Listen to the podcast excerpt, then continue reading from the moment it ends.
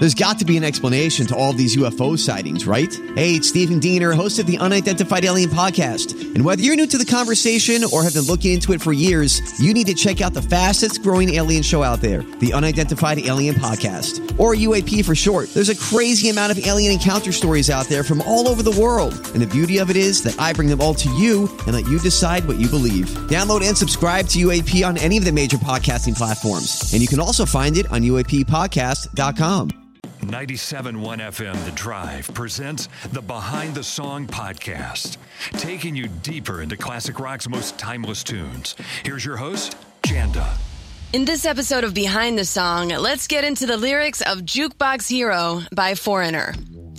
A song about the cyclical nature of rock stars and their fans, how all rock stars were once fans themselves, and what happens when rock stars come face to face with someone who reminds them so much of themselves before they made it that they have to write a song about it. The story of this song is in many ways the story of its writers. Mick Jones, the British guitarist and founder of the band, not to be confused with Mick Jones of The Clash, Jones is the only person who has ever played on every single Foreigner album. And Lou Gramm, the American singer from Rochester, New York, the original singer of Foreigner, whose voice we know from many of Foreigner's best known multi platinum albums, starting with their self titled debut in 1977 until he left the band in the 90s. Foreigner, so named because half of the members were British and the other half American, thus foreigners to one another in terms of their respective homelands, came to be in 1976. Mick Jones had started out in his hometown of Portsmouth, England, traveling to play as a session musician in France and then back to England, where he had formerly been in the band Spooky Tooth. After Spooky Tooth, he'd been playing guitar with Leslie West of the band Mountain, but that project dissolved suddenly in New York City in 76. Somewhat stranded in a strange land, Jones decided to stay in the city and continue writing songs, and from there he assembled the group. Saxophonist Ian McDonald, formerly of King Crimson, was a co-founder, and Jones recruited Lou Gramm after Gramm handed him a tape of his performance with his previous band, Black Sheep. Dennis Elliott, the British drummer who had played with Ian Hunter of Mott the Hoople, came on board, and Ed Gagliardi, an American, was the original bassist, later replaced by Rick Wills, a British bassist who had played with the Small Faces. Al Greenwood, a New Yorker, completed the early lineup of Foreigner on synth and keyboards. The group had stupendous success. The first three Foreigner albums all went multi platinum, although the third, 1979's Head Games, sold slightly less out of the gate than the band's self titled 1977 debut and their second album, 1978's Double Vision. So, changes were afoot for the band as the 80s dawned. By the time Foreigner released the Four album, in July of 1981, the number four was symbolic, not only because it was their fourth studio release, but also because the band was by that point down to just four members. Mick Jones and Lou Gramm took a less democratic approach with the band's direction and songwriting and narrowed the band down to themselves, Rick Wills, and Dennis Elliott. Co-founder Ian McDonald and Al Greenwood were out of the picture, with the sound of Foreigner moving in a harder direction. And with that, enter super producer Mutt Lange, who had just produced AC/DC's Highway to Hell and Back in Black albums, and who would go on to produce Def Leppard's incredible chart toppers in the early 80s. Lange and Mick Jones co-produced the Four album, working day and night at Electric Lady Studios in New York. Jones says Lange was the only producer who he would allow to hear what he called his shower tapes, his demos, his thought starters for songs. Jones has said the Jukebox Hero was inspired by a fan who stood waiting outside an arena for hours in the rain, hoping to get into their show in Cincinnati. And Jones, remembering what it was like to be a super fan himself, brought the fan in to show him around backstage. Lou Gramm has said that the song was also about his own memory of waiting around outside of the arena in his hometown of Rochester in the late 60s to see Jimi Hendrix but not being able to get in because the show was sold out. For Gramm's part, he'd been working on his idea under a different title called Take One Guitar. Mutt Lange took these two concepts and worked with the songwriters to mold a union. And they used the name Jones had for a working title Jukebox Hero. The song starts with a very mysterious synth sound.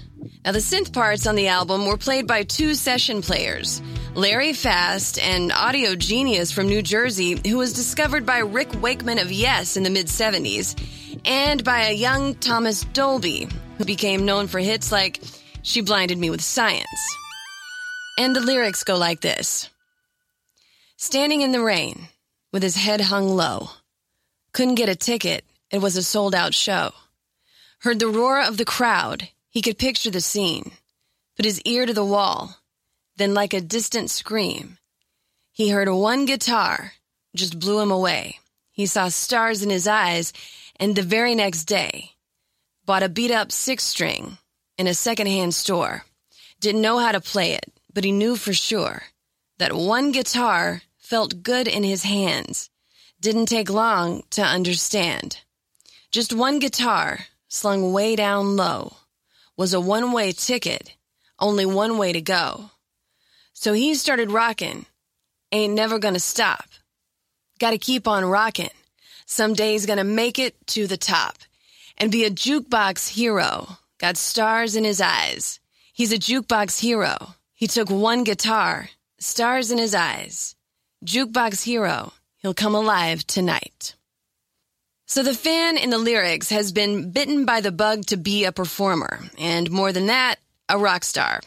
He goes out, gets a guitar, learns to play it, and eventually realizes his dream, climbing the charts as a rock god. Something that paralleled the experience of Foreigner. But then what? The song goes on.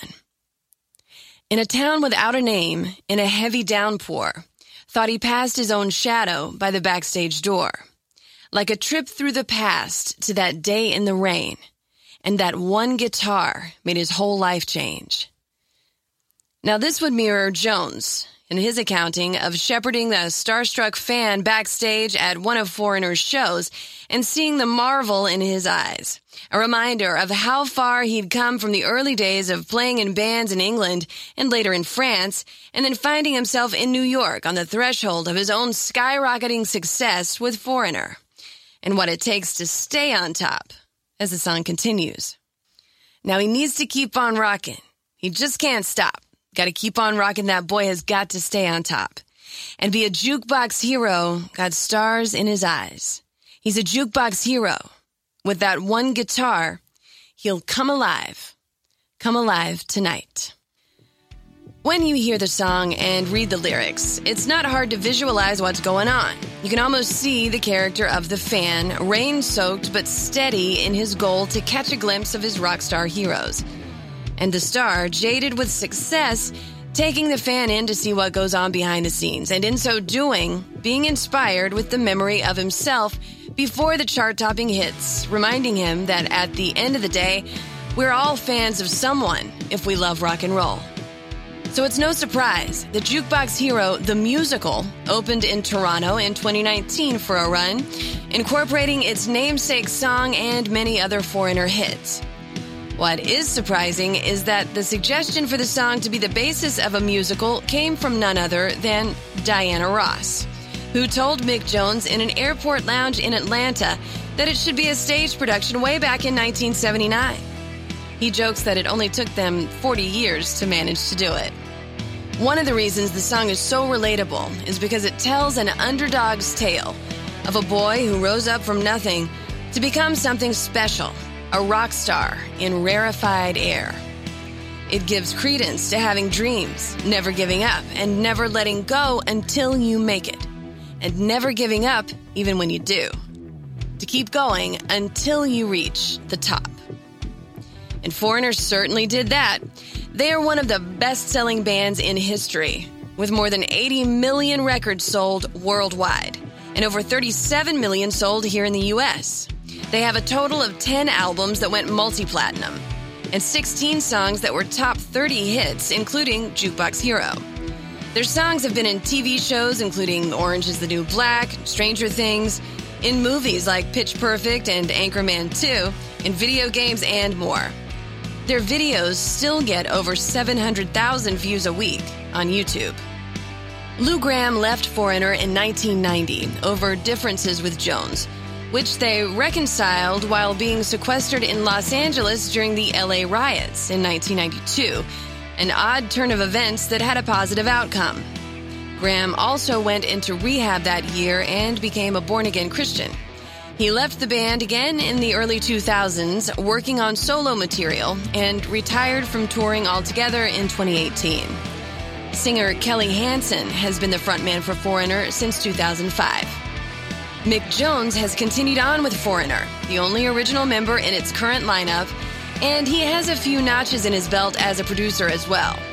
He produced Van Halen's 5150 album, Bad Company's Fame and Fortune, and Billy Joel's Stormfront in the 80s, among others. And he is the stepfather of producer Mark Ronson, who is responsible for Amy Winehouse's Back to Black album, among others. So the contributions to popular music continue to be significant from the Jones extended family. And while an induction into the Rock and Roll Hall of Fame eludes Foreigner, a fact that is the cause of plenty of eye rolling from fans and even inspired a Change.org petition by diehard fans to get them inducted. Both Mick Jones and Lou Gramm were inducted into the Songwriters Hall of Fame in 2013, which Mick Jones said legitimized them enough. Billy Joel did the honors at the induction, and the duo performed Jukebox Hero together at the ceremony. The story of Jukebox Hero is the story of dreams coming true, played out over millions of radios all around the world for over 40 years. And as long as there are fans with stars in their eyes, Foreigner will have a song just for them. I'm Janda, and this has been Behind the Song. Special thanks to Christian Lane for the music you hear on this podcast. Subscribe on Spotify, Apple Podcasts, or Podcast One, or stream for free at WDRV.com behind the song or on the Drive app. Subscribe to the Behind the Song podcast on YouTube and see the video episode. Follow me on Facebook and Instagram at Jandalane Radio and on Twitter at Jandalane. On the way, new episodes on the lyrics of Thin Lizzy, The Kinks, and more classic rock and roll. Put the power of podcasting to work for your business. You can be part of Behind the Song and reach potential customers inside every episode. To advertise your product or service by sponsoring Behind the Song, send an email to podcast at hubbardradio.com now.